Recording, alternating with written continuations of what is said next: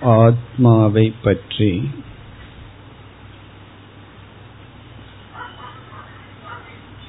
நாம் அறிகின்ற தன்மைகளை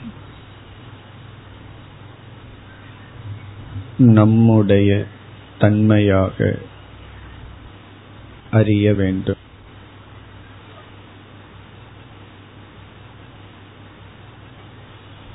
ஆத்மா நித்தியம் என்பதை. நான் நித்தியமானவன் என்று புரிந்து கொள்ள வேண்டும்.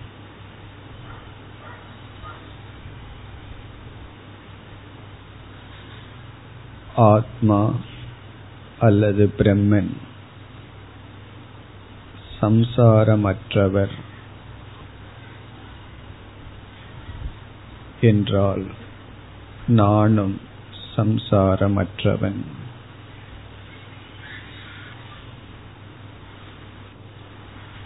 மரணம் மாற்றம் துயரம் சங்கடங்கள் இவைகளெல்லாம்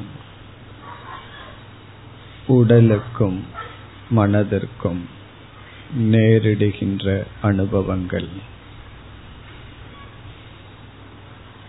நான் ஆத்மா. மரணமற்றவன். சம்சாரமற்றவன்.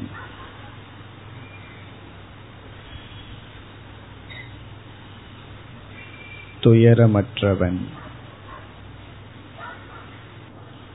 துயரத்தை உடலும் மனதும் அனுபவிக்கின்றது.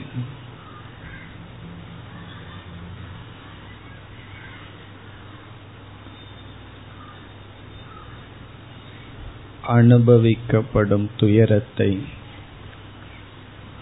பிரகாசப்படுத்துபவன் நான். துயரம் இருக்கின்றது என்ற அறிவுக்கு காரணமானவன் நான்.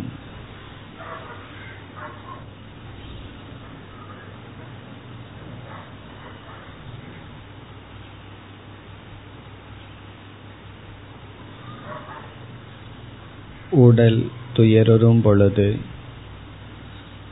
அந்த துயரத்தை விளக்குபவன் நான். சூழ்நிலைகளினால் கஷ்டப்படும் பொழுது அந்த கஷ்டங்களை பிரகாசப்படுத்துபவன் நான்.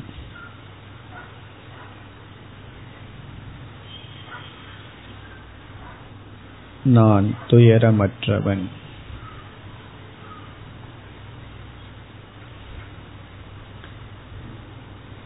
உடல் மனம் புத்தி இவைகளிடத்தில் அதற்கேற்ற சுகதுக்கங்கள். அவைகளை பிரகாசப்படுத்துபவன். அவைகளை காட்டுபவன் நான்.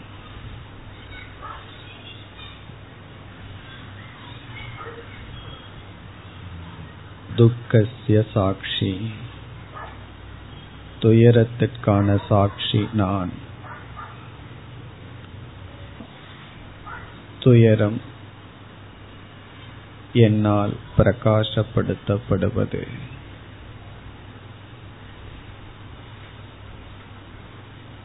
அப்படி என்றால் துயரத்தைக் கண்டு நான் அஞ்ச வேண்டியதில்லை. தவிர்க்க வேண்டியதில்லை. ஓட வேண்டியதில்லை.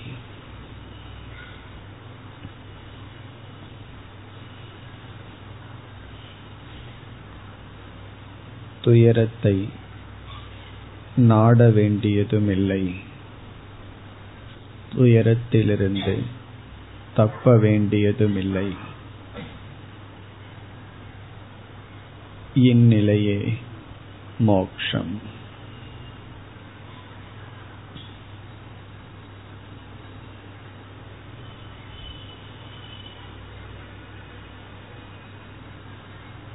நான் துயரத்தை எடுத்துக் கொள்ள வேண்டியதும் இல்லை நான் துயரத்திலிருந்து தப்ப வேண்டியதும் இல்லை